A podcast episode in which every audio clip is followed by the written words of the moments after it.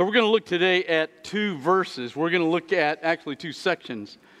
I want you to turn to Luke 19, and then we're going to slide over to Zechariah 9 9. If you don't know where Zechariah is, just about four books to the left, and you'll be there. The word iconic always refers to something that is unique enough that it stands out by itself. There are different cities and countries that are iconic Berlin, Munich in Germany, in America, you'd come and go to D.C. and New York, those bastions of conservatism in America. But there's only one city in the entire world that is iconic in the world and in the scripture, and that is the city of Jerusalem. It is a metaphor for the new day that's coming. Remember, we have Adam and Eve's perfection, they blow it. We're now living inside a world that's damaged and broken in which we do our best to reflect the glory of Christ. And then there's coming a day when God's going to remake this thing in, in, a, in a moment of glory. That, the metaphor for that is that a new heaven, a new earth, and a new Jerusalem come down from heaven. And so the city is a metaphor for everything God wants to do. We're at the end of Jesus' life. We are today 2,000 years ago. We're five days from his death on the cross, and there's an intentionality in Luke 19 that he employs when he comes into Jerusalem. He started in Jerusalem, spent the bulk of his ministry up in Galilee. He's done a lot, virtually all his miracles are done up in Galilee. Comes back now to the part of the area that despises him. Galilee likes him. Jerusalem leadership, particularly, despises it.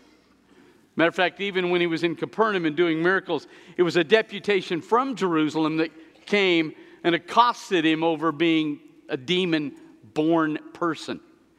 So he's coming back into Jerusalem.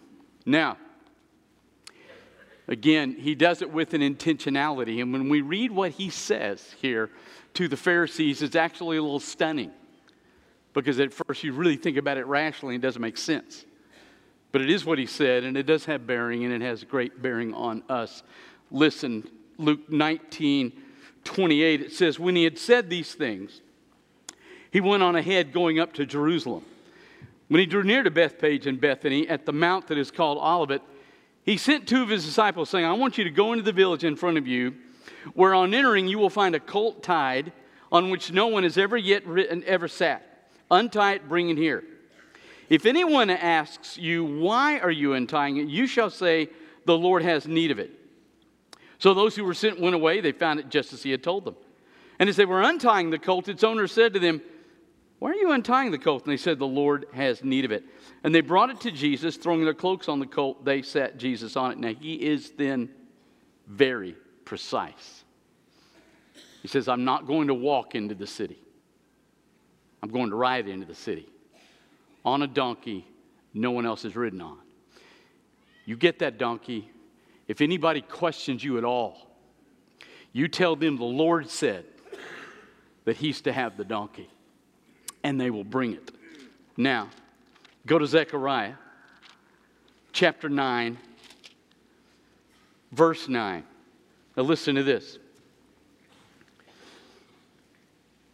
Rejoice greatly, O daughter of Zion. Shout aloud, O daughter of Jerusalem. In other words, make noise. Why? Behold, your king is coming to you. Righteous and having salvation is he, humble and mounted on a donkey, on a colt, the foal of a donkey. Now, Jesus, be clearly intentional. He makes him get a donkey. He says, Anybody jacks with you, you tell him I need it. There won't be any discussion. You get that donkey to me. I'm not walking into Jerusalem, I'm riding in because I'm making a statement about who I am. I'm intentionally coming in on this donkey so that everybody in Jerusalem knows that the king is here. Not just some prophet, not some good guy, not some nice guy. You can't say those things about Jesus. He said he was God. Here he's saying, I am the king of the universe. I am the creator. And if he said those things, he either is or isn't. If he isn't, then he's insane. If he is, then in fact, everything in this universe hangs on this moment. So he rides in to make a declarative statement as to who he really is. He is the king, not a king, the king. There are a lot of different kings. He is the king. That is why he is intentional. He wants the metaphor to be very clear. I'm not walking, I'm riding on the donkey. I want you to get it. I am the king. What did it say in Zechariah 9? Go nuts. Hallelujah. Rejoice. Be excited. Why? Because the creator of the universe is coming into the most important city in the world to his heart. It is not D.C. or New York or anywhere else. It is Jerusalem where his heart resides. And so the king of all creation is riding on a donkey into the outskirts of Jerusalem to make the statement that's who he is. And he expects, now listen, he expects, based on Zechariah 9 9, a majestic, loud response. And he gets it. Look at this. Verse 36 of Luke 19. As he rode along, they spread their cloaks on the road. As he was drawing near, already on the way down the Mount of Olives, the whole multitude of his disciples began to rejoice and praise God with a loud voice. That is exactly what he says they're supposed to do in Zechariah 9 9. For all the mighty works that they had seen, saying, Blessed is the King who comes in the name of the Lord, peace in heaven and glory in the highest. So the reaction is correct. They're throwing palm branches down, they're throwing coats down. He's riding on the donkey. Everybody's going nuts. They're excited, they're screaming, they're hauling, Praise God, the king is here. It is a big moment, a fulfillment completely of Zechariah 9 9.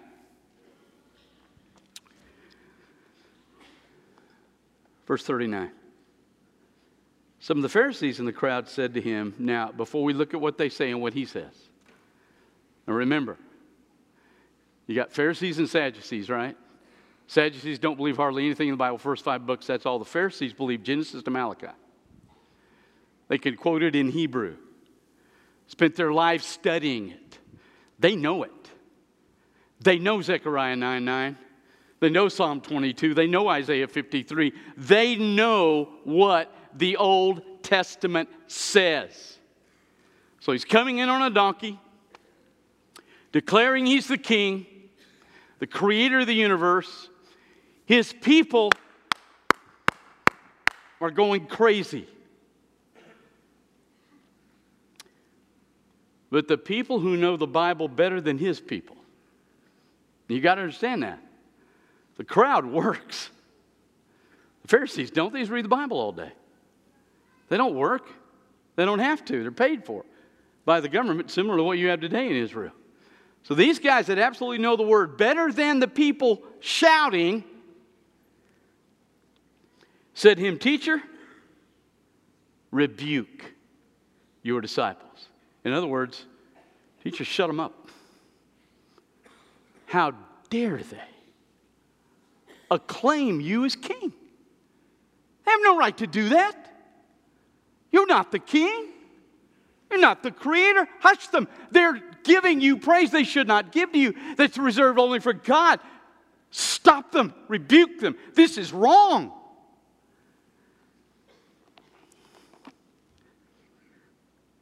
He answered, I'll tell you, if these were silent, the very stones would cry out. Now, think through what he just said. You ever talk to a rock?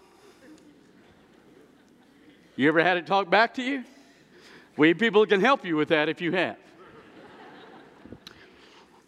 You don't talk to rocks, they don't talk back to you. Creation is inanimate, it doesn't think, it doesn't process, but it senses. Listen to this. Stay where you are, but listen. we know that the whole creation has been groaning together in the pains of childbirth until now. And not only the creation, but we ourselves, who have the first fruits of the spirits groan inwardly as we wait eagerly for adoption as sons and redemption of our bodies. When Jesus, the real king, the creator, rides into the city that is on the heart of God more than any other city in the world. And he fulfills Zechariah 9 9. Jesus says, Look, if I tell them to be quiet, the entire creation will erupt because they know who I am. They can't think, they can't process, they don't talk back and forth. You don't talk to them, they don't talk to you, but they know who I am. They can feel it, they can sense it. And when I come into this city, if they don't praise me, they will.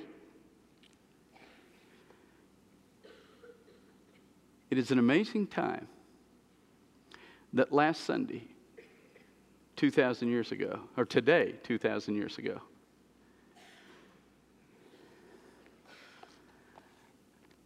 The people that read Genesis to Malachi, they have no New Testament. They read that every single day in the Hebrew. And the rocks they're standing on have a better understanding of the man on the donkey than they do. That is staggering. And why is that? And it is that. As a matter of fact, Jesus is brutal. There's a man named Nicodemus, a man of the Pharisees, sneaks over to Jesus by night, says, Man, you're great. And he said, Listen, you got to be born again. He said, What are you talking about? He goes on and talks to him about you got to be born of flesh to flesh, uh, be born of water and water, be born of the Spirit. You've got to have a change internally in your life. He goes through this whole dialogue with Nicodemus, and Nicodemus doesn't get it and then here's Jesus. Listen to what he says Are you the teacher of Israel? And you don't understand these things? How is it that an inanimate rock can know more and understand better who the man is riding on the donkey than those that have spent their life reading all of the Old Testament? How does that happen? Now, listen to me carefully. It is not because he was not recognizable, it is because they don't want what he offers. Go back to Zechariah 9 9. I want you to listen to verse 10. He says, I'm going to come in as your king, righteous, no sin in his life, having salvation. He has the ability to save us. So he's coming in on the donkey saying, I'm righteous and I can save you. It's in my hand. But here's what I'm not going to do for you. Remember, the Jews want what? They want the Romans dead, killed.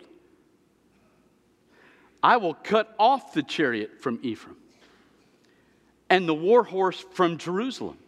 And the battle bow shall be cut off, and he shall speak peace to the nations. His rule shall be from sea to sea and from the river to the ends of the earth. Here's the second part of Zechariah. He says, when the king comes, the creator, he rides in.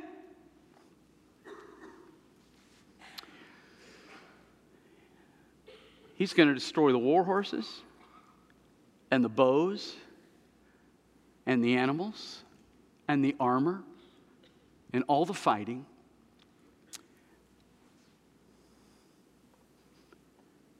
But he will rule from sea to sea. Now, how can he rule without military conquest? Because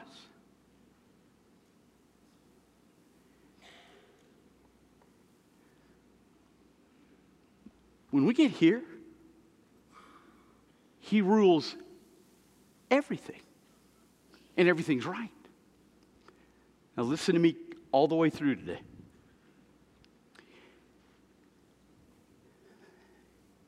The intention of him being king is on the inside of you, not the outside of you.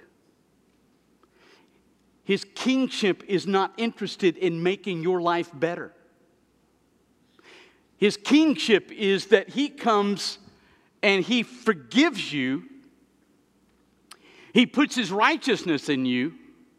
He implants his Holy Spirit in you. And now, through the power of the Holy Spirit, you have the ability to show him off to everybody in this world. You have the ability to reflect the glory of the Creator who made this whole universe. When you look out at all those stars, the one that made that, you actually have now in your heart the ability to show off who He is to people that do not know who He is. It's an internal kingdom, it's inside you. The cross is not about making you a better life, it's about making you a different person. You say, well, it, it, it'll make things better. Not for them. They hate the Romans, right? There's a Roman law that if a Roman soldier came to you and said, hey, drop your stuff, I want you to carry my armor. So you got to carry his armor now for a mile. Yeah, you can whine about it, but you got to carry it. So what happens is you carry it for a mile, you drop it back. Now I got to walk another mile back to where you left your stuff. So you're two miles out of the way. Jesus says, Hey, listen, here's the deal. When I become your king inside, we're not going to kill the Romans. As a matter of fact, here's what we're going to do we're going to be nice to them, we're going to love them, and when he says to you, I want you to walk one mile, because I'm your king, you're going to walk two miles.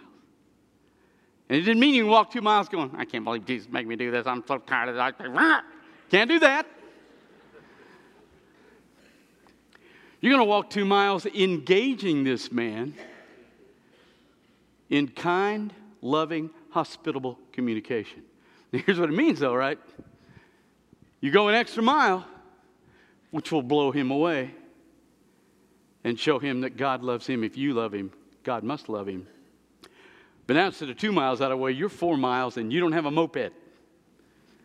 You're walking back. Him being king was not going to make life easier here for them.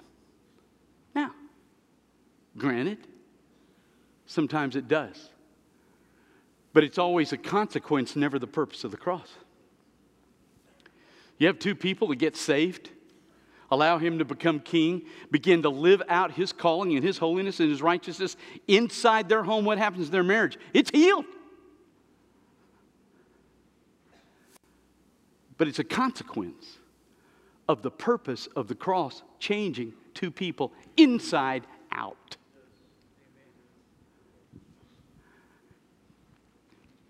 Can it make life better for you sometimes? Yeah. Quarterback for Oklahoma, Baker Mayfield, is uh, trying out for the draft, so he's throwing the football in front of all the, all the professional coaches. And here's his mantra. He says it everywhere he goes. This is what he says I am not Johnny Manziel. I mean, it's embarrassing if you're Manziel. You become a metaphor for a guy that's skilled but won't use it because he just can't get his life together. What would happen if Manziel came to Christ and Jesus became his king inside? It would alter everything about him. And there are a number of football teams in the NFL that, if they thought his head was together, would at least try to book him for a number two quarterback. Coming to Christ would make his life better. But again, that's the consequence, it's not the purpose. Your life may not be better, it may be worse. You go to China today and you love Jesus Christ and you're part of the underground church, you're being persecuted. We have Christians today in China in horrible workplaces because they stand for Christ. And then one of the most mind blowing things I've ever seen, I, I still can't figure this out. The new president of China has made himself president for life. If you're the president of China, it's not like here, you can't be elected in any office here and be an atheist. You can't be elected in any office there and not be an atheist. He's an atheist, communist. So they have two Catholic churches in China. They have an underground Catholic church that does everything they can to live out the glory of God in their heart. And then they have a state run Catholic church, as you can well imagine, does whatever the state wants. The Pope is right now trying to cut a deal with the president of China so that the president of China, the government of China, will pick some of the bishops and the Catholic Church will pick some of the bishops. The Catholics in China are going crazy. How in the world can you sell us under the river like that? Let me tell you something. If the atheistic president of China gets to pick certain leaders in the church, you can guarantee you those he didn't pick are going to be under intense persecution. Life will not be better for them here because they love Jesus, but they will be able to showcase who he is in their life so that if he's your king, neither the materialism of America nor the persecution of China can change who you are. How does he do that? Look at verse 11. As for you also, because of the blood of my covenant with you, I will set your prisoners free from the waterless pit. He says, And you know how I'm going to do this? Through my blood in a covenant I will enact with you. The cross is always the answer. Changes you inside out. And you come to the blood of Jesus Christ and you believe in what the Holy Spirit tells you about that blood, then several things happen instantaneously. Number one, your sins are wiped out. Not just what you've done in the past, but what you do that day and every day from then on. Your sins are wiped out, they are gone. Because of that, the Holy Spirit, who can't come in you because you're not holy, but now you are declared holy, God declares you righteous, and now His Holy Spirit comes in and settles in permanently. There are actually two Greek words one for permanent dwelling, one for temporary dwelling. The Greek word for permanent dwelling is always used in the New Testament for the arrival of the Holy Spirit. And as He comes in, He sits down, He stays. And now, as He changes you, the materialism of America and the persecution of China cannot shortchange the glory of God as it comes out of who you are. And that is not anything you accomplished, because of the blood of Jesus Christ. The reason the Jews tell Jesus, shut your people up, isn't because Jesus didn't make sense and it isn't because he wasn't the creator. It's because they don't like what he offers. They don't, they, they don't care anything about the inside of their life. They want their world better. He's not interested in making your world better. He's going to do that when he comes to the end of time. But right now, it's not about making your world better, it's about healing you through his blood. You say, well, how do we know it works? Well, it's next Sunday. He comes into Jerusalem, goes into the ground, but comes out of the ground. Because you are out of a relationship with God, and He wants to put you in a relationship with God. And that is exclusively through his blood. So understand something today, okay? If you leave here today without Jesus, it's not because he doesn't make sense, it's because you don't want it. And that's why you face his judgment at the end of time. Let's pray. Father,